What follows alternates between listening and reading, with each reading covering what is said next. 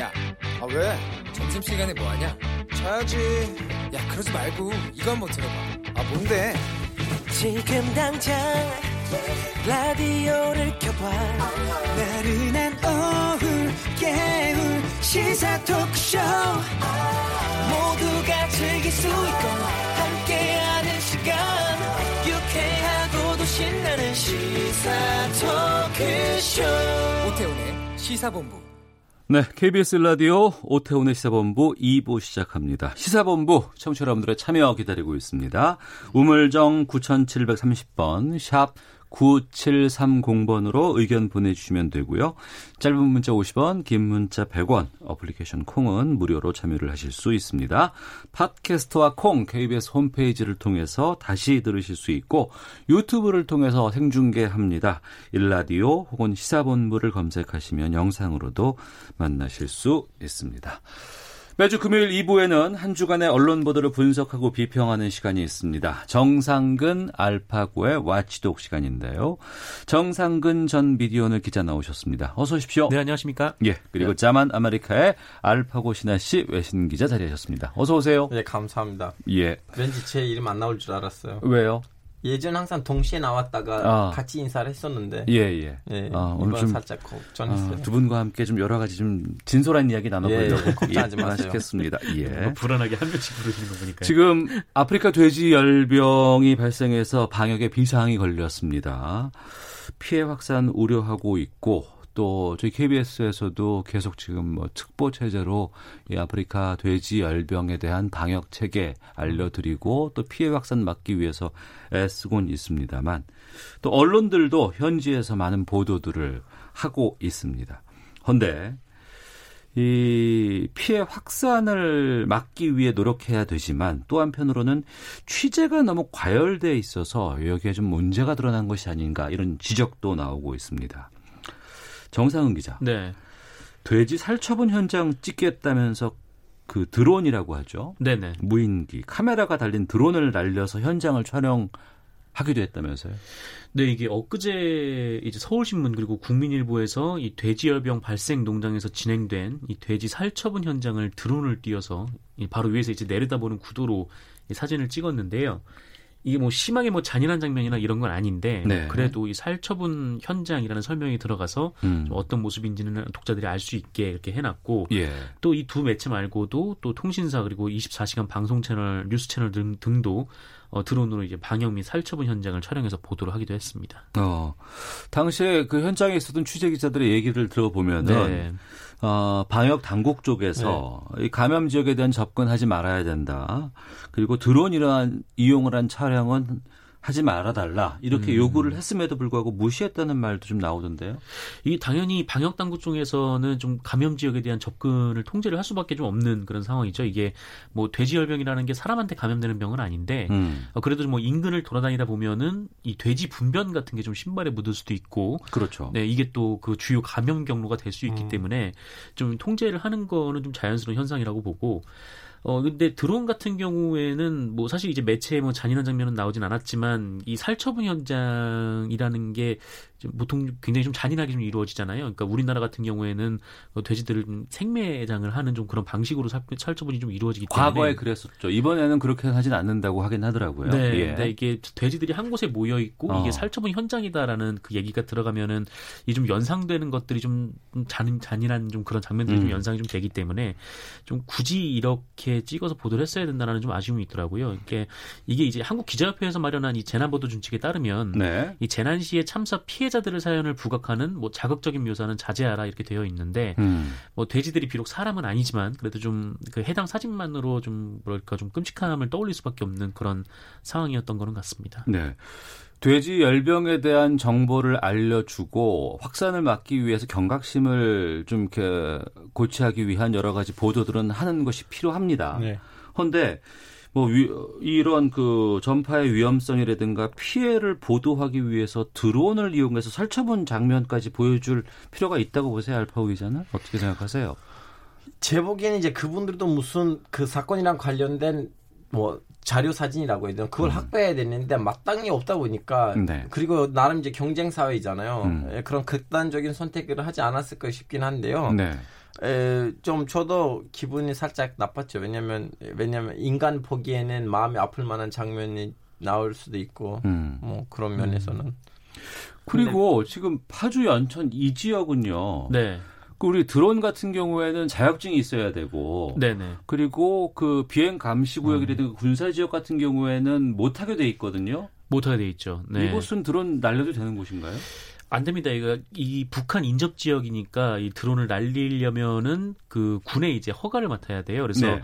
이번에 드론 사진이 나오니까 이 음. 합동참모본부에서 이 드론을 이용해서 취재를 하려면 좀 사전 승인을 받아달라 이런 네. 요청을 이 국방부 출입 기자들을 통해서 공지를 하기도 했다라고 합니다. 음. 근데 이게 이제 이 사건 때문에 그 특별히 마련한 규정은 아니고요. 이제 예. 원래 절차대로 해도 이 파주 지역 같은 경우에는 드론 비행은 승인을 받아야 하는 좀 그런 지역이더라고요. 왜냐면은 이 북한 인접 지역이다 보니까 네. 우리나라 군에서 이쪽에 대한 그, 그 비행 경계가 굉장히 좀 삼엄하게 이루어져 있기 때문에 이게 그렇죠. 미확인 비행 물체 같은 게 어. 들어오면은 그 좀 확인을 그 좀 당혹스러운 그런 아, 상황이거든요. 그 전방 지역은 군사적으로도 상당히 좀 위험할 수도 있겠군요. 네, 그렇죠. 어. 그래서 근데 뭐 그럼에도 불구하고 이게 취재 목적이면 어, 취재 목적이라면은 대체로 드론 촬영을 허가는 해준답니다. 근데 네네. 좀 미리 알 수 있게 사전 승인을 네, 받아야죠. 사전 승인을 좀 해달라라는 어. 얘기죠. 알파고 기자. 네. 이런 뭐 조류 독감이라든가 아 조류 독감, 조류 인플루엔자라든가 네, 그렇죠. AA라고 하고요. 무슨 뭐 구제역 아니면 이번 아프리카 네. 돼지 열병과 같은 무슨 전파성이 강한 전염병 같은 경우에 이런 거를 외신에서는 어떻게 접근하는가 자, 궁금하기도 하거든요. 이건 지금 우리가 외신이라는 거는 사실은 우리 입장에서 외신 두 가지예요. 하나는 예. 를 들면 베트남 언론이 베트남에서 하는 모습이 그것도 음. 우리한테 외신처럼 보이지만 네. 사실은 좀 약간 AP처럼 로이터처럼 음. 좀전 세계적으로 커버하려고 하는 예, 외신들도 예. 있잖아요. 어. 그래서 어, 좀 약간 자기 자국 내에서만 활동하는 어, 외국 언론사들 보시면 한국에 있었던 이런 현상 거기도 일어나요. 인간이 음. 어디나 가면 똑같은 인간이고 거기서도 네. 경제 사회 있고 과열할 과열 취재라든가 취재 경쟁 같은 것들이 심할 때. 그렇죠. 예. 근데 이제 이 질문을 통해서 물어보시는 거 뭐 로이터는 어떻게 하냐, 음. AP는 어떻게 하냐, AFP는 어떻게 하냐라고 물어보시면 그 회사들은 거의 다 정통이 적어도 50년을 그렇죠. 역사가 넘고 좀 있죠. 예, 100년 되거나 음. 그리고 오랫동안 그 정통이 내려오고 음. 그러다 보니까 그 저는 한국에서 어, 우리 로이터 선배들하고 AFP 선배들을 보면서 그 했던 생각이 뭐냐면 상당히 협조적이다. 어. 왜냐하면 그 회사가 오랫동안 그 나라에서 음. 외국 회사인데 외국 네. 언론사인데 네. 그 취재해봐야 되니까 상당히 협조적이고 음. 상당히 국가에서 관련된 에, 그 관계자분들이란 오랫동안 진분을 갖고 있다 보니까 네. 나름 음, 제 3의 길을 안 걸라고 해요. 음. 요, 그래서 좀 적당히 한다고 저는 봅니다. 그 중요한 부분을 말씀하셨는데 단지 일회성으로 현장에서만 취재하는 걸로 끝나는 건 아니거든요. 음. 네. 지속적으로 사람들을 만나야 되고 또 여러 가지 기관과의 협조도 구해야 되고 또 이것이 이후의 파장에 어떻게 미칠지에 대한 고민까지 도 필요하지만 현장만 본다 그러면은 그렇게까지 못 하겠죠. 그리고 이것도 있어요. 지금 예를 들면 현장에 나와 있는 KBS 기자라고 합니다. 그분들 음. 이제 사회부 기자이겠죠. 네. 근데 그분들이 몇 년 되면 다시 교체되고 로이터신 음. 되고 그 기자들은 경제부 기자 나가서 또 새로운 사람이 나오면 거기서 그 기자들이 이상한 일을 했다더라도 관계자들 눈에는 아 KBS 좀 바뀌었나. 근데 여기 와 있는 외신들이 음. 오랫동안 여기 있어요. 음. 그래서 상당히 조심스럽게 취재를 하고 있어요. 음. 네. 게다가 이건 좀 문제가 좀 심각합니다. 현장에서 과도한 취재 경쟁 때문에 방역망이 뚫릴 뻔한 위험이 있기도 했다고 하는데. 뭐 제가 아까 말씀드렸듯이 이게 좀 기자들이 잘 통제가 안 되는 데다가 예. 뭐 걸어 다니다 보면은 이제 신발 같은 데 좀 분변이 묻을 수도 있고 좀 그런 상황이니까요. 근데 이 어떤 기자가 뭐 일반적인 진출입로 그러니까 통제가 가능한 지역에서 왔다 갔다 한 게 아니라 이 산길을 통해서 이 통제선 안에 이제 주택에 거주하는 주민을 상대로 취재를 했다라고 하더라고요. 인터뷰하려고. 네, 근데 어. 그렇게 한 명이 들어가니까 이제 예. 다른 사람들도 같이 이제 들어가서 이 주민들에 대한 취재를 했던 거죠. 그래서 이게 또 취재 과열로 나타난 거고. 예. 어, 게다가 이제 그 이 돼지열병 발생 농가 주변은 그 모든 차량 통행을 통제하고 있거든요. 뭐 음. 사람도 문제인데 차량 같은 경우는 더 이동 거리가 기니까 그렇죠. 방역이 더 뚫리 심하게 좀 뚫릴 수도 있는데 예. 그런데 이 돼지열병 발생 농가에서 불과 200여 미터 떨어진 곳에 뭐 취재 차량을 주차시켜 놓는 등좀 음. 이런 일도 좀 불거져서 이게 좀 논란이 많이 됐습니다. 그다음에 저는 이걸 후쿠시마 사태 때 네. 원래 그 일본이 제 담당이었는데 제 나이가 얼마 안 되고 신입 생으로 보이냐고 그래서 중국 특파원을 우리 회사가 보냈거든요. 네. 원전 예, 어. 원전 사태가 일어날 때 원래 일본은 사, 일어, 멀리 일어나면 제가 가요. 예, 예. 하여튼 그분이랑 다음에 만났는데 얘기를 했는데 그분도 거기 있을 때는 철저히 거기 있는 일본 직원들의 무- 말을 들었어요. 왜냐하면 어. 이전 이거 라- 레드레이션이죠. 그 원전 사태이니까 예, 예. 방사성이다 보니까 너무 무서운 거예요 기자들이. 음, 그래서 그렇죠. 철저하게 일본인들이 지시한 대로 움직였대요. 예. 그래서 제 보기엔 이번 사태 때는 음. 거기 나와 있는 기자들이 에, 거기 관계자분들의 말을 아, 해야 되나 그렇게 좀 약간 그 위험성을 안 느끼는 부분도 있다고 생각해요. 네. 음. 그리고 현장에서 일하는 이 방역 책임지고 있는 분들이라든가 하시는 분들이 상당히 트라우마가 좀 있으세요. 네. 많이 힘들고 고생도 그렇죠. 되고 하는데 거기서 이 취재진까지 상대를 하고자 한다 그러면 더욱더 힘들지 않을까 싶기도 하고. 네, 그래서 뭐 실랑이가 벌어지는 것도 있었다라고 하는데 예. 안타까운 일이죠. 어, 국민의 알 권리도 중요합니다만 이 가축 질병 확산 방지가 여기선 최우선입니다. 네. 근데 좀이 현장에 나간 취재진들이 여기에 대한 좀 위기감들을 좀 느껴야 되지 않을까 싶고 이것 때문에 또 뭐 돼지 농가에서 뭐 2차 피해도 우려되고 음, 있다고 하는데 그건. 어떤 내용인 거예요? 그러니까 돼지 농가들을 인터뷰를 하는데 네. 이 문제는 좀 이렇게 아까 말씀드렸듯이 이게 좀 확산이 될까봐 그러니까 음. 외부 사람들이 들어와가지고 여기를 이제 휘젓고 다니니까 확산이 될까봐 좀 두려워하시는 것도 있고 네. 이또 하나는 좀 너무 좀 자극적인 기사 혹은 뭐 자극적인 사진 때문에 이 또 돼지고기 소비가 떨어질까봐 또 우려하는 분들도 계세요. 어. 네, 뭐 아무래도 뭐 이게 돼지고기 값도 많이 오를 음. 것이다 막 예상이 되는 데다가 예. 또 너무 이제 안 좋다라고만 이제 보도를 하면은 또 음. 괜찮은 것들도 있으니까 네. 좀 그런 부분에서 좀 우려를 하고 계신 것 같습니다. 이런 일들이 그동안 몇 차례 있었습니다. 근데 이럴 때마다 좀 뭐 객관적으로 차분한 보도 지침 마련해야 된다. 뭐 이런 얘기들 많이 하곤 했는데 어떤 것들 좀 우리가 좀 챙겨봐야 될까요? 저는 사실은 94년에 루안다에서 학살이 일어났잖아요. 예, 예. 그때는 제대로 서양 언론이 그걸 다루지 못하니까 그 이후로부터 아프리카에서 멀리 일어나도 음. 서양 언론이 좀 제대로 좀 보도하려고 했어요. 근데 어느 순간부터는 이 사건이 조그마한 사건인데 좀더 약간. 살짝 예, 어. 좀 약간 자극적으로 하려고 하고 예. 그거 너무 심해지니까 어. 이제는 아프리카랑 관련된 나온 서양 언론에 누구도 믿지 못하는 상황이 됐어요. 음. 그러다 보니까 98년에는 그런 기자들의 그 나쁜 버릇을 풍자하는 영화가 나왔어요. 프랑스에서. 음. 그 미셸 카엘 세계 동신사 이런 영화인데 그거 한번 보세요. 음. 어차피 누구도 안 오니까 왜냐하면 사람들이 일반인이 못 들어가는 구역이니까 기자는 기자 신부로 가니까 거기서 좀 약간 조작된 인터뷰도 하고 그 지역 사람들을 보다 더 나쁘게 보여주도 하, 보여주기도 하고 음. 그러다 보니까 2차, 3차, 4차 피해가 일어나는 거예요. 그래서 사실 재앙을 우리가 기회로 보면 안 되는 거죠. 네, 알겠습니다. 아, 정상근 전 미디어오늘 기자, 자만 아메리카의 알파고 신하시 외신 기자와 함께 한 주간의 미디어 비평, 왓치독 감시견 시간 진행하고 있는데요. 어, 다음 주제로 좀 가보도록 하겠습니다. 이것도 좀 논란이 뜨거운데. 수사기관이 공소 제기하기 전에 혐의 사실을 포함해서 수사 상황을 밝히지 못하도록 하는 내용의 이 형사사건 공개 금지 등에 관한 규정 여기에 대해서 언론은 상당히 좀 이렇게 비판적인 기사들을 쏟아내고 있습니다. 피사실 공표 금지 원칙 확립 이렇게 표현될 수 있을 것 같은데 어, 정상환 기자가 좀 정리를 해주시죠. 네, 이번에 뭐 법무부에서 이제 나왔다는 안은 이제 초안이라고 법무부가 얘기를 하고 있는데 이 네. 초안 내용을 좀 정리를 해보면 이 수사 중에는 이 정보 공표를 원칙적으로 금지한다라는 네. 내용이 나와 있어요. 그러니까 공소가 제기된 후에도 원래 이제 피사실 공표죄는 이제 공소가 제기되기 전까지 를 다루고 있는데 어, 이제부터는 공소가 제기된 후에도 뭐 피고인, 뭐 죄명, 이 기소일시 같은 이 제한된 정보만 제외하고는 이 공개적으로 어, 원칙적으로 이제 공개하는 것은 좀 금한다. 뭐 이런 방침이고 네. 그리고 이제 포토라인 관행도 없애고요. 또 수사 당사자의 동의 없이 이 소환 일정 공개도 못하게 하는 거죠. 어, 그리고 이제 검찰이 피의 사실을 공보를 할 경우 어, 대검찰청의 감찰을 받는 등 처벌 내용도 강화한다라는 음. 그런 내용입니다. 네. 이런 내용에 대해서 언론계 반응이 지금 어떻게 나오고 있어요, 주로? 뭐 제가 듣기로는 좀 언론계에서는 상당한 좀 우려를 하고 있는 것 같아요. 음. 그러니까 뭐 이게 뭐 국민의 알 권리 침해, 뭐 언론의 취재 자유 침해 뭐 이런 얘기들을 하시는 분이 꽤나 많더라고요. 네. 그러니까 뭐 이를테면 이제 박근혜 전 대통령이나 김학의 전 차관 같은 경우에 뭐 이런 얘기가 있었을 때도 이 피의 사실 공표가 있었는데 음. 뭐 그때는 가만히 있다가 왜 지금 일어나 이러느냐라고 지적하시는 분들도 있고 네.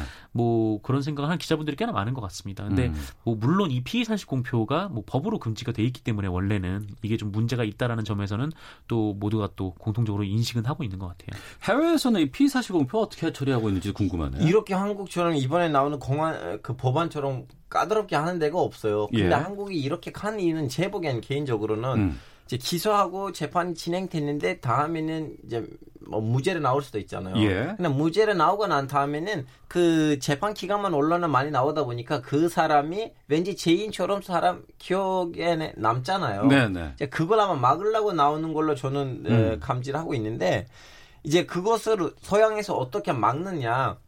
일단 그 기소 기간을 제대로 보도를 해요. 네. 근데 이제 재판을 해봤는데 무죄가 나왔어요. 음. 그럼 그 무죄 이야기를 집중적으로 보도를 하는 거죠. 그래서 어. 언론이 그동안 알려주고 난 다음에는 아 무죄였다면 그러면 그 무죄가 국민 기억 속에 의식 속에다가 제대로 각인될 수 있게끔 보도를 하는 거예요. 음. 그러다 보니까 이렇게 큰 언론이 안 나오는 거죠. 네. 근데 우리는 그렇지 않잖아요.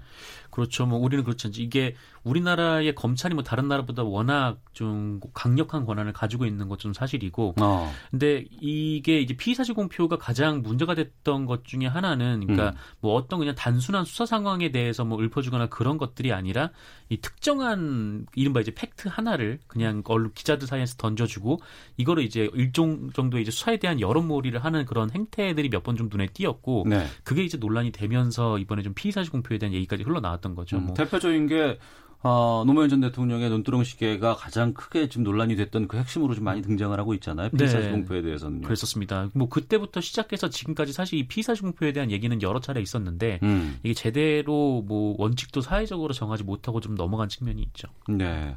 그 재판 과정이라든가 아니면 재판 결과에 대한 보도를 그렇게 많이 하는 이유는 어, 그런 피의 사실 공표에 대한 규칙은 없지만 균등하게 이 정보를 보고 있는 것 때문에 그런가요? 그렇죠, 그렇죠. 왜냐하면 이미 어떤 사람이 무슨 죄를 가지고 재판을 받아야 되는지 우리가 알아야 돼요. 물론 음. 개인적인 죄들이 제가 뭐라고 하진 않지만 예. 근데 대중적인 거 국민의 알 권리에 들어가는 것도 우리가 알아야 되고 감시해야 되는데 음. 그걸 막아버리면 안 되잖아요. 네네. 음. 근데 그렇다고 해서 그 이유만으로 그런 이미지가 생길 수도 있으니 음. 이제 이번에 언론이 진짜 제대로 그걸 보여줘요. 그거는 뭐 예를 들면 이런 그 증명서를 내면서 그분이 드디어 자기가 얼마나 무고한 사람인지를 증명했다. 사실 좀 약간 문학도 동원하면서 네. 그래서 이런 문제가 가- 이렇게 한국처럼 언론에 많이 다루게 되지는 않아요. 예. 특히 이번에는 이제 그 청문회 과정에서 여러 가지 뭐 공표가 된 부분들도 있었고 또 언론이 워낙에 많은 보도를 쏟아내다 보니까 아, 이게 좀 논란이 되고 있는 시- 상황이었고 그리고 조선일보가 조국 가족 수사를 위한 개정안이다. 이 공표 금지에 대한 규정에 대해서 음. 이렇게 정치 공세를 이어가고 있었고 이 때문에 결국에는 어, 조국 장관은 가족 수사 이후로 이것을 하겠다라고 지금 밝히지 않았었습니까? 네, 뭐 그런 얘기가 있었는데 이게 사실 저는 이 논의 과정이 좀 상당히 이상하다라고 생각을 한 면이 있었어요. 그러니까 어떤 면이죠? 왜냐면은 이 피의사실 공표라는 거는 우리나라에서 법적으로 금지가 돼 있는 거거든요. 그러니까 음. 일종의 이제 범법 행위라는 거죠. 네. 이 범법 행위인데 어, 그러면은 지금 이제 조국 장관과 그 가족들은 불법에 노출돼도 괜찮은 건가? 음. 이 사건 이후로 알 된다라고 이유로. 거면, 네, 예. 그게 좀 이제 고민스러웠던 대목인 거죠. 음. 어, 그리고 또 하나는 이 법 개정이 지금 당장 이루어진다라고 피행령 개정이 지금 당장 음. 이루어진다라고 가정을 해도 네. 이 정경심 교수 건 같은 경우에는 뭐 거의 이제 수사가 마무리 단계에 지금 접어들고 있는 상황이고 이미 기소가 된 것도 있고요. 네, 뭐 지금 정경심 교수 소환만 남은 남은 좀 그런 상황인 거죠. 뭐 그 뒤에는 뭐 문제가 있다면 검찰이 기소를 할 테니까 음. 이 기소가 된 이후에는 피의 사실 공표에서 자유로워지는 거죠. 뭐 네. 그렇게 되면은 이 조국 장관이 이걸로 인해서 혜택을 보려 한다라고 하기에는 시점상으로 좀 너무 늦은 좀 그런 상황이었던 거고 음. 저는 뭐 이런 뭐 얘기들이 왜 제기가 되는지는 알, 뭐 알겠지만 뭐 그래도 어쨌든 이번 기회에 뭐 이 피의 사실 공표에 대해서는 여론이 많이 좀 갈라져 있으니까 좀 사회적 논의가 필요하다라는 생각을 하고 있습니다. 언론 쪽에서 특히 이제 국민의 알 권리가 위축된다 이런 주장을 하시는 곳에서는 형사 사건 보도가 금지가 된다 그러면 음. 검찰의 오히려 밀실 수사가 좀 우려되지 않을, 않을까 그렇죠. 뭐 이런 지적을 하거든요. 그래서 지금 이거는 사실은 어떤 문제가 있는데 그 문제를 가지고 언론을 때리는 건 아니라고 생각해요. 이거는 지금 전 세계에서 어- 어디서도 볼 수 없을 정도로 한국에서 검찰이 센데 음. 오히려 좀 약간 거기서 좀 약간 손을 대야 되지 않을까. 거기서 써야 되는데 오히려 와서 이렇게 언론을 때리면 음. 뭐가 나아질 건지는 모르겠어요. 왜냐면 우리는 감시해줘야 되는데 동시에 검찰도 감시해야 되고 경찰도 감시해야 되고 대통령도 감시해야 되고 국민이 모든 기관들 감시해야 되는데 그 감시의 수단이 언론 말고는 없어요. 그걸 막아버리면 그럼 음. 뭘 보고 감시하겠어요? 가짜 네. 뉴스 아니면 입소문? 음. 그래서 저는 그게 굳이 이제 검찰의 검사의 한 입을 통해서만 그 그게 이제 알 권리가 충족이 돼야 되냐라는 생각은 들어요. 그러니까 사실 우리나라에서 가장 이렇게 뭐 사회를 완전히 뒤집어놨던 이른바 이제 박종철 열사에 대한 보도라든지 네. 이번에 그 최순실 국정농단 사건에 대한 보도라든지 모두 검찰에서 나온 보도는 아니었거든요. 어. 뭐 그런 점에서 좀 생각이 좀 해야, 어, 해봐야 될 것 같고 음. 그리고 이 검찰의 밀실 수사는 좀 상당히 우려되는데 이거는 좀 검찰의 권한을 좀 분산시키는 방향 그리고 아. 어떤 특정한 사건에 대해서 정말 국민들이 이거에 대해서 많이 궁금해하고 알 필요가 있다라고 생각하면은 네. 어떤 이제 검찰 내 조직을 통해서 어떤 사건을 이제 공개적으로 하되 다만 그것이 검사 한 명의 입이 아니라 검찰이 조직적으로 판단해서 공개 브리핑을 해야 된다고 생각을 하거든요. 그 그런 사례가 그 우리 국정농단 상황이 벌어졌을 때 그때 특별법에서 브리핑을 하도록 그렇게 규정을 해서 그때는 브리핑 체제로 이루어지기도 했었잖아요. 그렇죠. 그래서 예, 예. 검사들- 네. 특검대. 예. 이 검찰로부터 이 공개적으로 브리핑을 전 국민적으로 모두가 보는 앞에서 검찰이 책임지고 그 음. 얘기에 대해서 하고 이 나머지 부분은 이 사건 당사자 혹은 이제 관계자들에 대한 취재로 충분히 음. 보완이 가능하다고 생각을 합니다. 네. 하여튼 결론적으로는 당분간 우리 기자님들이 좀 열심히 취재해야 되는 상황이 돼버린 거죠. 음. 근데 다만 지금 하나가 좀 저는 좀 우려가 되는 측면이 있어요. 그러니까 네. 지금 이제 피의사실 공표, 공표라는 게 이제 검사를 통해서 이제 그 이른바 이제 들어오는 정보 그거에 대해서 한 건데 사실 검사를 통해서 들어온 정보가 아닐 수도 있거든요. 근데 음. 이 피의사실 공표를 법으로 뭐 엄격하게 금지한다라고 하면 네. 이게 피의사실 공표냐 아니냐를 따지기 위해서 이 취재원을 공개해야 되는 상황이 있을 수도 있단 말이죠. 아, 그래서 그런 측면이 또 우려가 될 수도 있다. 네, 그 부분에 대해서는 좀 보완이 좀 필요하지 않나 생각합니다. 어, 이것이 뭐 시행령이 다 정해진 건 아니고 네, 지금 검토 초안이니까요. 단계고 네. 여러 가지 무슨 뭐 인권이라든가 법 체계라든가 다양한 측면의 시민단체들을 통해서 또 의견을 받는다는 얘기를 좀 들었어요. 그래서 개정안에는 뭐 알 권리 보호하기 위한 내용들도 뭐 추가될 수 있다 이런 얘기도 들리더군요. 네, 꼭 그랬으면 좋겠습니다. 네. 어, 여기에 대해서 좀 그 나와 있는 게 있나요? 네, 뭐, 그니까, 알 권리를 그런 거죠. 그러니까, 제가 아까 좀 말씀드렸던 어떤 이제 형사 사건 공개 심의 위원회 같은 거를 만들어 가지고, 여기에 이제 여러 이- 그 단체 관계자들이 오는 거죠. 뭐, 네. 검찰, 출- 검찰도 있고, 뭐, 검찰 출신이 아닌 법조인도 있고, 이런 사람들이 쭉 모여서, 아, 이 사건에 대해서 뭐, 공개를 할 것이냐, 말 것이냐, 뭐, 피의 사실 공표를 어디까지 허용할 것이냐, 말 것이냐, 뭐, 이런 것들을 좀 논의를 통해서 정해 보자라는 그런, 그런 측면인 것 같습니다. 네.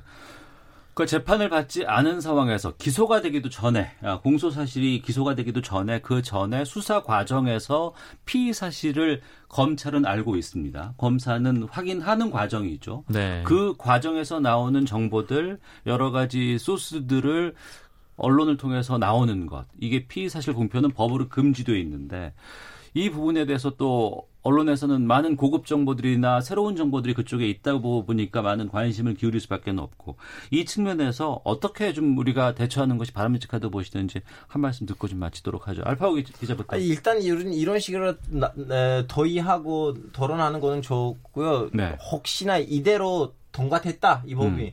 그러면 진짜 그 뭐 사법대 출입 기자들이 열심히 해줘야 돼요. 음. 왜냐하면 자칫 잘못하면 이상한 기사 나올 수도 있고 네. 안 그러면 그냥 우리는 그 검찰을 감시하지 못할 수도 있는데 음. 너무 힘들어질 거라고 저는 봐요. 네. 정상훈 기자는요.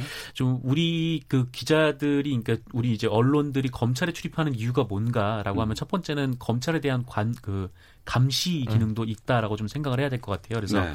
이게 어떤 하나의 소스에 의존하지 않고 뭐 그 출입처에게만 맡겨놓지 않고 좀 다양하게 종합적으로 언론사 데스크가 판단을 하는 게 또 이제 데스크의 역할이라고 보고 또 언론의 기능이라고 봅니다. 우리 그 보도 쪽에 이 출입처 문화가 상당히 오랫동안 뿌리자 아, 뿌리 박혀 있는데 네. 이것을 좀 개선하기 위해서 노력한 적도 있었지만 그때 반발은 상당히 컸었고 그러니까 이게 잘 안 되는 거죠. 검찰에 출입하는 뭐 정당에 출입하는 사람들이 다 좋은 관계를 좀 유지를 해야 되니까 음. 뭐 좋은 근데- 점도 있지만 한계도 있는 겁니다. 근데 출입하고 비해 사실 공표를 다 발표하지 같이 볼 않은 수는 건 없지만 자- 예, 음. 다른 거예요. 음, 알겠습니다. 자 미디어 비평 마치도, 마치도록 하겠습니다. 예. 정상근 전 미디어널 기자, 자만 아메리카의 알파고 시나시 외신 기자 두 분과 함께했습니다. 말씀 고맙습니다. 예, 감사합니다. 헤드라인 뉴스입니다. 국회 교섭단체 3당 원내대표는 다음 달 2일부터 국정감사를 하는 등 정기국회 일정에 합의했습니다. 정부가 최근 우리나라 경제에 관해 생산 증가세를 유지하고 있으나 수출과 투자에 부진한 흐름이 지속하고 있다고 진단했습니다. 민주당 이해찬 대표가 한국 경제 성장률과 관련해 올해 2.67% 성장을 기대했는데 현재로 봐서는 2%도 쉽지 않은 상황이라고 밝혔습니다. 자유한국당 나경원 원내대표는 다음 달 2일부터로 확정된 국정감사를 두고 조국을 둘러싼 권력형 비리 진상 규명을 할 수밖에 없는 국정감사라고 말했습니다. 더불어민주당 이인영 원내대표가 국정감사를 제2의 조국 청문회로 만들겠다는 자유한국당 입장에 대해 청문회는 다 지나갔다면서 정쟁 국정감사보다는 민생 국정감사가 돼야 한다며 정쟁은 상대하지 않고 민생은 멋지게 경쟁하고 협력할 것이라고 말했습니다. 지금까지 라디오 정보센터 조진주였습니다. 이어서 기상청의 송소진 씨입니다. 미세먼지와 날씨 정보입니다. 하늘은 흐리지만 공기는 깨끗한 상태입니다. 대기 확산이 원활해서 오늘 전국의 미세먼지 농도가 종일 좋음에서 보통 단계를 유지하겠습니다.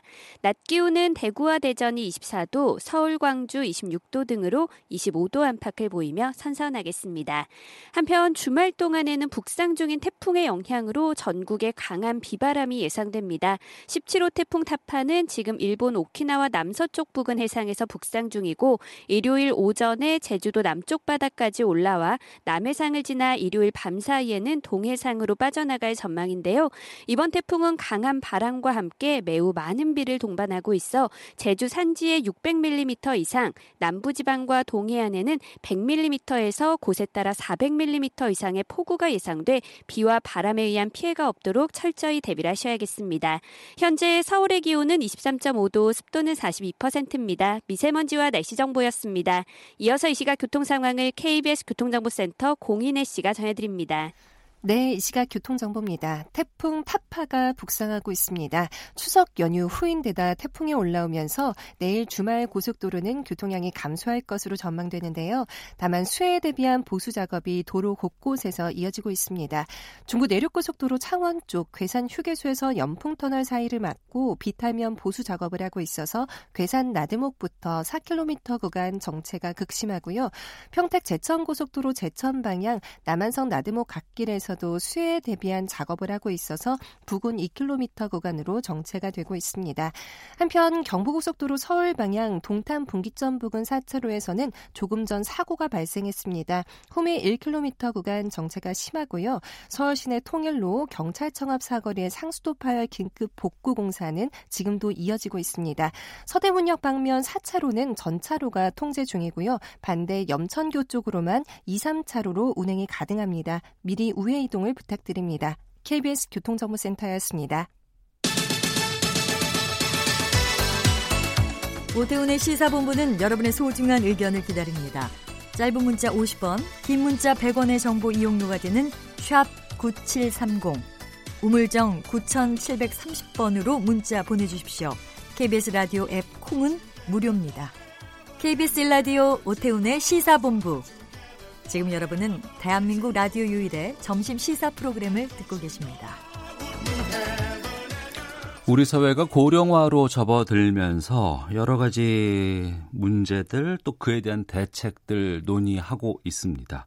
그 가운데 고령 운전자 관련된 문제들 저희 시사본부에서도 꽤 여러 번 다뤄드린 적이 있습니다. 근데 이 문제 65세 이상의 고령 운전자의 연간 사고 건수가 4년간 50% 정도 증가했다고 하는데 이 문제를 어떻게 해결할까 고민하다 보니까 의외 인물이 이 문제에 대해서 깊이 연구를 하시는 분이 계셨습니다. 제가 의외 인물이라고 말씀드렸는데 웃으면 보기 와요에서 우리에게 많은 웃음을 줬던 개그맨 서승만 씨가 이걸로 박사학위를 받으셨어요. 자, 오태훈의 시사본부 금요 초대석 개그맨 서승만 박사와 함께하겠습니다. 어서 오십시오. 네, 반갑습니다. 개그맨 서승만입니다. 그래서 제가 이제 박사라고 누가 이렇게 어디 가면 뭐 네. 박사님 박사님 그러는데 음. 굉장히 아직까지도 어색하고 네. 어디 가면은 뭐 인사할 때 서승만입니다 그러면서 개그맨이라고 이렇게 얘기를 하는데 예. 개그맨 행정학 박사는 아마 처음인 것 같습니다. 제가. 그러니까 행정학 박사신 거예요. 네네. 이번에 따신 거죠. 예. 따끈따끈하게. 뜨뜻하죠. 지금 뭐가 학사모가 아직도 옷 냄새가 납니다. 아, 그래요? 예. 어. 우선 그러면 그 박사 쪽부터 좀 여쭐게요. 네네. 네. 고령 운전자 보수 교육이 사고 감소에 미치는 영향이라는 논문으로 박사학위를 받으셨어요. 네. 이거 왜 하신 거예요?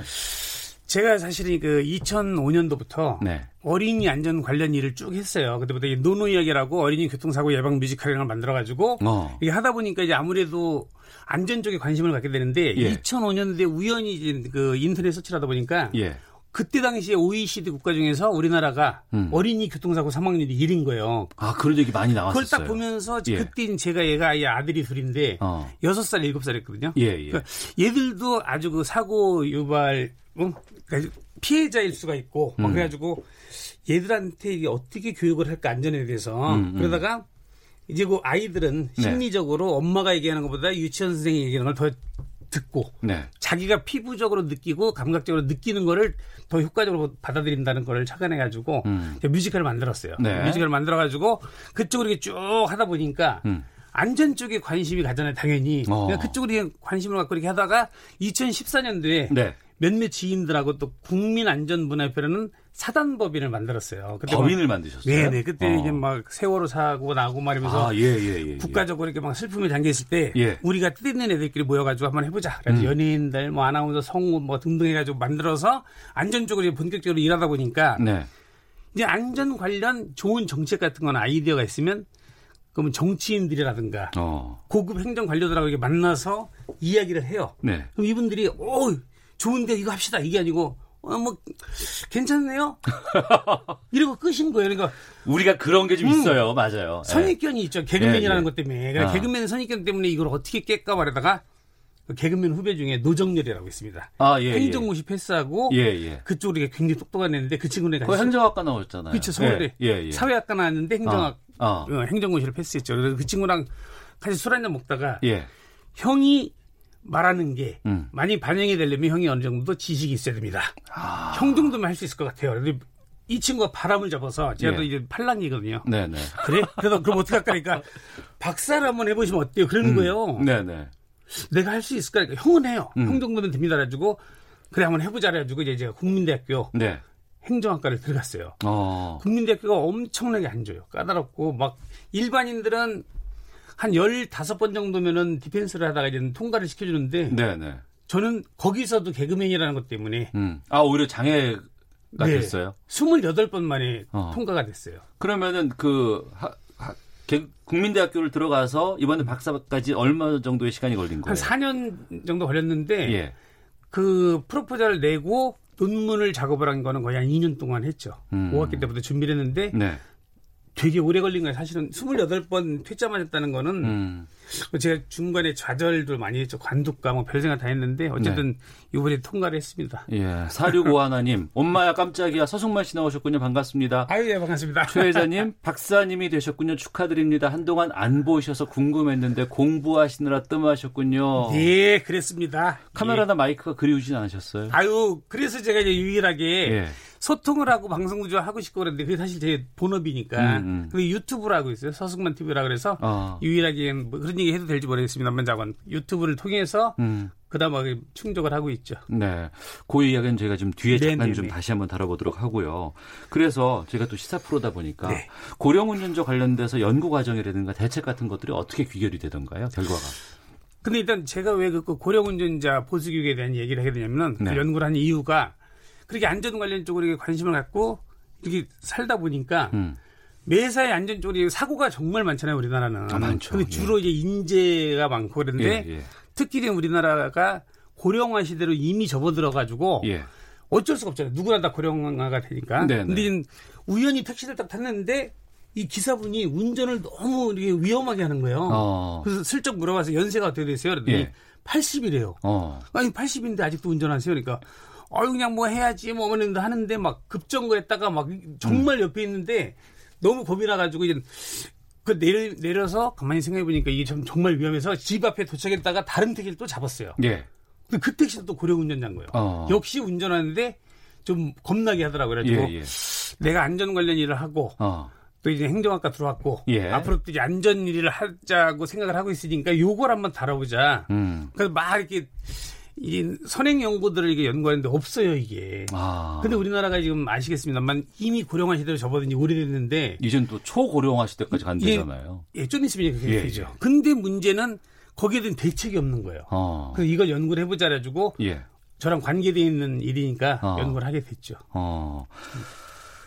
저희 시사본부에서 이 고령운전자 문제 해결 관련해서 네. 좀 다루다 보니까 그 일정 정도 나이가 드신 분들에 대해서 최근에 이제 면허 반납 같은 것들 자진 면허 반납하고 네, 네. 거기에 대해서 여러 가지 혜택 같은 것들도 준다는 그런 것들도 소개를 드리곤 네, 했었는데 그런 것들은 좀 어떻게 뭐 그런 이야기들을 많이 나오고 있고 그러는데 이제 이게 저기 참여율이 일단 적고 예. 그다음에 또 이걸 갖다가 고령 운전자들에 대한 면허 반납을 강제할 수는 없어요 현재. 예, 그리고 또 예, 이게 그렇죠. 생계형 고령 운전자들이 있습니다. 음. 제가 이제 연구한 거는 그 사업용 운전자들을 상대로 한 거거든요. 네. 사업 운전자 고령 운전자들을. 근데 음.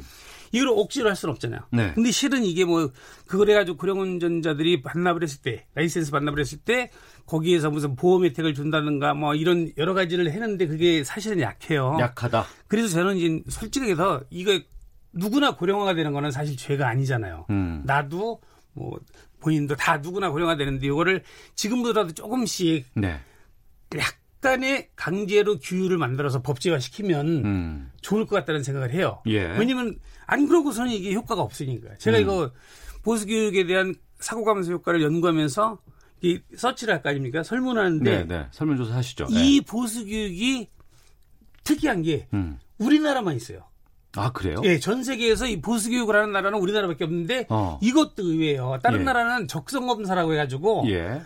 면허증을 따고 운행을 하다가 적성 검사를 할때 음. 조금 강력하게 좀 강하게 하는데 우리나라는 그 적성 검사 자체도 사실은 굉장히 이제 형식적인 게 많거든요. 그렇죠. 그래서 만들어낸 게 이제 보수 교육이라고 하는데 이것 또한 효과가 없더라고요. 음. 그래서 거기에 대한 어떤 대책이랄까 이런 거는 좀 앞으로 계속 연구를 하겠지만 네. 그게 참 필요한 것 같아요. 예. 김갑수님, 네. 서 박사님 학위 취득까지 수고 많으셨습니다. 예, 감사합니다. 6899님, 늦은 나이에 박사에 도전하시다니 정말 대단하세요. 라고 하셨는데. 네, 이런 그래서 힘들게 해가지고 예. 너무 의자에 오래 앉아 있다 보니까 하루 막 10시간씩 12시간 뭐 이렇게 앉아 있다 보니까 어. 4번, 5번 척추뼈가 이렇게 눌려가지고 공부하다가. 예, 너무 근데 이 이번에 저도 이게 정보라는 게 참 중요해요. 예, 예. 서 있는 것보다 앉아 있을 때 그 척추가 받는 하중이 한 4배가 크답니다. 음, 아. 거기다가 이제 자세가 중요하잖아요. 그쵸. 예, 예. 너무 자세히 말씀하셨는데 맞습니다. 제가 제가 자세가 안 좋아가지고 어. 예, 좀 예. 삐딱하게 앉아서 막 이렇게 하다 보니까 어. 지금 척추 측만 뭐 음. 좌골신경도 이제 고생하고 있어요. 재활 치료하고 있습니다. 네. 네. 자, 시사본부 금요 초대서 개그맨 서승만 박사와 함께 말씀 나누고 있습니다. 유튜브로도 직접 확인하실 수 있습니다. 유튜브에서 일라디오 아니면 시사본부 검색하시면 서승만 박사님의 모습 만나실 수가 있습니다.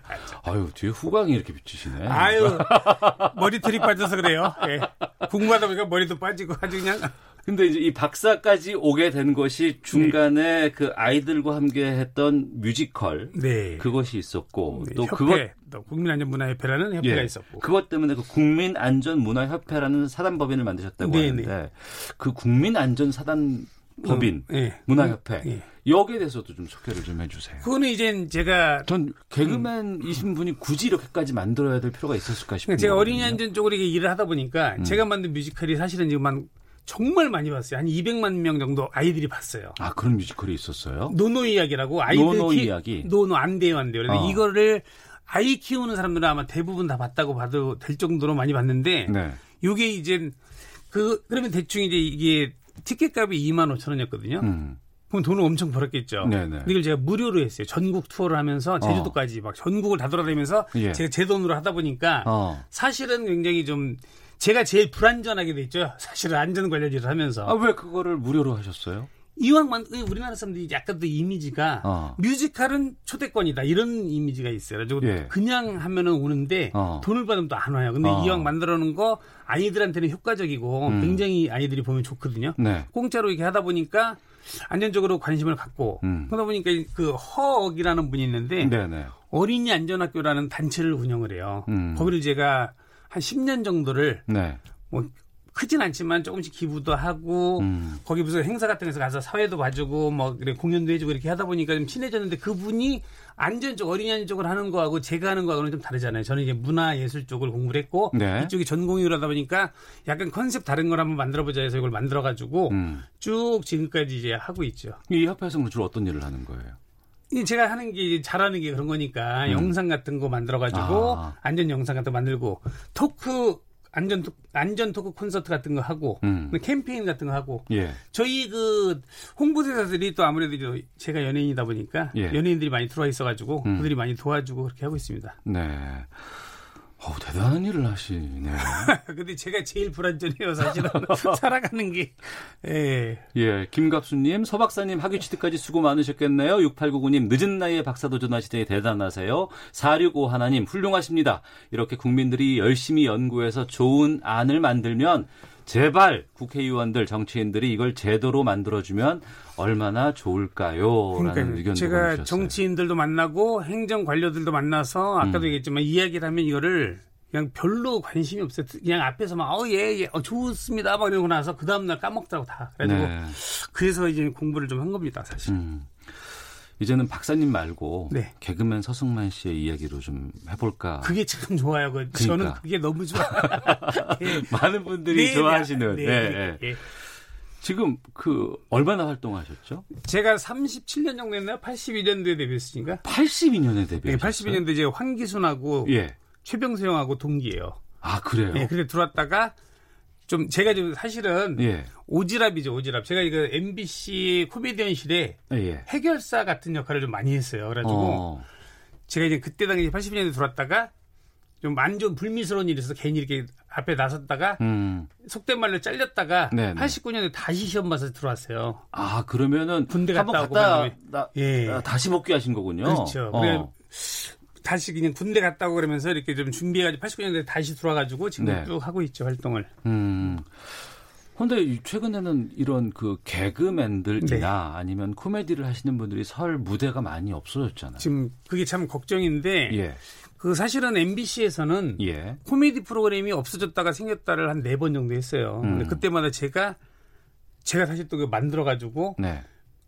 진짜 개그맨들이 처음으로 음. 제가 연출도 하고 네. 코미디 프로를 아 그래요? 네네 연출도 직접 하셨어요? 제가 직접 했죠. 어. 그래가지고 이제 그게 MBC에서 이게 2005년대 코미디가 없었는데 네. 아이들이 이제 다 놀잖아요. 저도 이제 해야 되고 음. 그래가지고 제가 기획을 해가지고 그 자회사에서 네. 뮤직 채널이라는 데서 제가 프로그램 만들었어요. 근데 그게 음. 반응이 좋아서 다시 공중파로 왔죠. 네. 공중파에서 웃고 또 웃고라는 걸 하고 뭐 합당 상암으로 만들었는데 예. 저는 또 이제 공연한다고 어. 뮤지컬 쪽으로 또 MBC 마당놀이도 연출도 하고 그랬었어요. 사실 잘난 체 하지만. 그래가지고 예. 연출하고 뭐 이렇게 하다 보니까 그쪽 공연 쪽으로 빠져나와가지고 있다 보니까 또 없어진 거예요, 이번에. 그래가지고 음. 설 자리가 없는데 이게 뭐 MBC 문제뿐이 아니고 SBS도 없고 지금 KBS 유일하게 개콘 하나 KBS의 남아 있죠. 개그 콘서트만 남아 있는데 예, 예. 개콘도 솔직히 요즘에 좀 많이 좀 위기에 불안하죠. 있어요. 예. 어, 어 어떻게 해야 될까 고민이 좀 되거든요. 일단 제가 이렇게 봤을 때는 네. 제가 봤을 때는 욕먹을 소리일지 모르는데 음. 제일 중요한 게그 선장에 문제가 있지 않나 싶어요. PD. 선, 장 PD. 어, 어. 어쨌든 개그맨들이 막이 재미난 걸 갖고 오든 뭐 작가들이 가져와도 예. 결정권자는 PD인데 담당 프로듀서가 하죠. 예, PD가 감이 없으면 어. 일단 문제가 있고 두 번째는 예, 예. 개그맨들이 우리 개그는 아시겠습니다만 모여서 선후배끼리 모여서 막 웃기도 하고 서로 혼나기도 하고 막 이러면서 이렇게 만들어가는 거 일주일 내내 이렇게 밤새면서 막 이렇게 하는데 네. 인기 있는 개그를 해가지고 인기를 얻은 몇몇 선배들이 음. 요즘 예능 프로 나가면 돈 벌기도 쉽고 재밌잖아요 편하고 그렇죠. 그쪽으로 막 빠져나가니까 맨날 신인들끼리 모여가지고 하다 보니까 이제 어. PD들도 귀찮고 막 짜증나고 막 이러다 보니까 이게 자꾸 이렇게 어? 망하고 있는 게 아닌가 그런 예. 생각이 들어요. 어. 그동안은 그게 별 문제가 안 됐지만 시간이 지나면 지날수록 그것이 보이죠. 잘, 점점점. 잘못된 것이 이제 드러나고 안전하고 똑같아요. 그러니까 안전하고 어, 안전과 같다. 건물도 금이 간 거를 갖다 보고 복구를 빨리 해, 보수를 해야 되는데 그냥 금 갔나 보다 하다 보면 쭉쭉쭉쭉 가듯이 어. 프로그램도 마찬가지. 코미디든 뭐 드라마든 다 그렇죠. 예. 어, 그게 참 걱정입니다. 많은 분들께서 문자 보내주고 계시는데 9778님 서 박사님 꼭 정말 관심이 필요한 중요한 일을 하십니다. 고맙습니다. 1814님 실화입니까? 진짜 서 박사님 대단하십니다. 부럽습니다. 라는 감사합니다. 예. 문자도 보내주고 계시는데 그런 공부 와중에 너무 하고 싶은 나머지 네. 개그를 하고 싶고 청취자와 마이크를 접하고 싶은 나머지 유튜브에서 네. 서승만 TV를 운영하고 있어요. 네, 네. 이거는 뭐 그냥 코미디 채널인가요? 아니면 뭘 담고 있는? 제가 이제 건가요? 방송하면서 있었던 에피소드 같은 거 재미났던 음. 동료들 간의 이런 얘기도 하고 또 이제 요즘 보면은 주변에 네. 친구 뭐 후배 선배들이 그런 사람도 있어요. 야 우리 애가 끼가 있는데 음. 개그맨이나 탤런트 해도 될 것 같지 않니? 막 물어보는 사람 정말 한 저는 한 500번은 들은 것 같아요. 그런 거. 네. 그게 함정이거든요. 또 어. 어. 디 내 아들이 길 가다가 캐스팅을 당했는데 길거리 캐스팅했는데 될 것 같니? 길거리 캐스팅은 사실은 대부분이 예. 안 그런 분도 있겠지만 대부분이 음. 실은 학원에서 그렇게 하는 거거든요. 그래가지고 네. 이제 어 멋있어 각도 음. 보니까 뭐 될 것 같은데 말해가지고 일종의 장사. 장사죠. 예, 예, 예. 유혹을 해서 야 프로필 한번 찍고 뭐 분장하고 이렇게 해서 한, 한 달에 한 300 정도 내고 그래가지고 이거예요. 이거를 예, 예, 예. 이 정확한 정보를 주기 위해서 그런 아. 정보도 주고 어. 뭐 재미난 얘기도 하고 이렇게 하고 있습니다. 예. 그럼 혼자 다 하세요, 이거를? 네, 저는 저기 영화 전공을 해가지고 예. 제 촬영 편집 뭐 다 하고 금방금방 해요 저는. 어.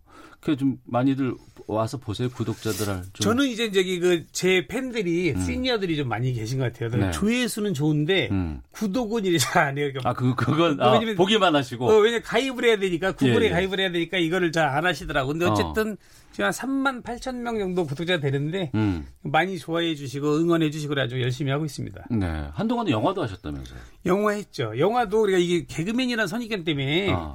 제가 2000년도에 음. 정말 너무너무 이 영화를 하고 싶어가지고 충무로 쪽을 노크를 했는데 네. 카메라 감독님도 섭외가 안 되는 거예요. 음. 왜? 개그맨이라는 이미지 때문에. 왜 그럴까? 나는 그 개그맨들이. 웃기, 그러니까 왜냐면 몇몇 개그맨들이 또 실패도 하긴 했잖아요. 예. 뭐 서세원 씨나 심영래 씨나 성공한 케이스는 아니고 말하다 보니까 그런 그 금요초대석에 선입견이 그 심영래 씨도 나오셨었어요. 네네 알아요. 지난번에. 예. 근데 사실은 뭐 실패한 건 실패한 거니까 솔직하게. 근데 그러다 보니까 안, 안 되겠다 싶어가지고 제가 2000년도에 국민대 연극영화과 들어갔어요. 영화 전공을 했습니다. 영화 아, 전공. 그것도 이후에 들어가셨군요. 예, 예, 영화 전공하고 단편 영화를 했는데 이게 국제 영화제를 갔어요. 어. 아시아나 단편 영화제도 가고 뭐 차이나 필름 페스티벌도 가고 막 이러다 보니까 욕심이 나서 대학원을 또 갔네요. 예. 가서 영화 전공하고 어. 장편 영화를 만들었는데 그게 이제 부천 국제 판타스틱 영화제 world premiere로 이제 뽑혔어요. 그래가지고 아. 그거 나가고 이러면서 이제 영화를 쭉 하면서 지금은 또 이제 어떻게 연결이 돼서 중국 영화 시나리오를 좀 쓰고 있어요. 음, 거기다가 행정학 박사까지 받으시고. 예, 그러니까 척추가 이렇게 고장 날 수밖에 없죠. 이제 뭐 시간이 얼마 안 남았는데 네. 한 30초 정도 될 것 같은데 앞으로 계획이 어떠실지 제일 궁금합니다. 앞으로 계획은 이제 계속 이게 국민 안전을 위해서 작은 힘이나마 좀 열심히 좀 뭔가 연구도 하고 좀 참여도 하고 이렇게 하고 네. 또 제가 좋아하는 거니까 뭐 코미디는 언제든지 할 수 있으니까 하면서 유튜브도 하고 이렇게 하겠습니다. 영화도 계속해서 좀 영화도 계획- 지금 준비하고 있고 어, 그 시나리오는 언제쯤 나오는 거예요? 지금 쓰고 있어요. 어. 정말 제가 만나본 그 어떤 개그맨들, 어떤 연기자들, 무슨 뭐 이렇게 연예인들 가운데 가장 왕성한 활동을 하신 왕성만 분이에요. 합니다. 뭔가 이제 결실이 때 왕성만 해요. 예. 예. 자, 개그맨 서승만 행정학 박사와 함께 오늘 말씀 나눴습니다. 감사합니다. 아유 고맙습니다. 예. 오태훈의 시사본부 여기서 인사를 드리겠습니다. 아, 지금 특보가 준비되어 있다고 하는데요. 특보 계속해서 이어드리도록 하겠습니다. 저는 다음 주 월요일에 다시 찾아뵙겠습니다. 안녕히 계십시오.